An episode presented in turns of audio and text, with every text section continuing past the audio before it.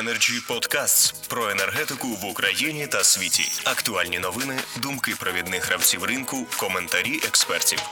Energy Podcasts.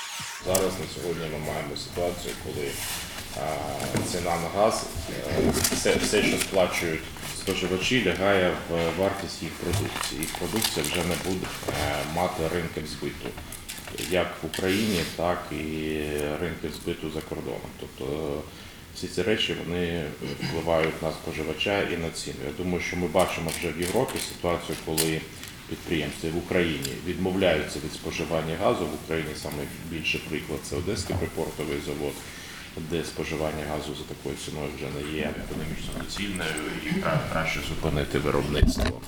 І чим більше ми будемо мати всяких елементів в вартості е, газу, яку сплачує споживач за всіма послугами, тим е, більше ми можемо мати ситуацію, коли споживачі, які можуть припинити споживання, будуть зменшувати, припиняти споживання, а споживачі, наприклад, такі як ТКЄ, які не можуть припинити споживання, ми там маємо примусове споживання, вони просто зупинять платежі як за сам газ, так і за всі послуги, які знаходяться біля газу. І це вже інше питання.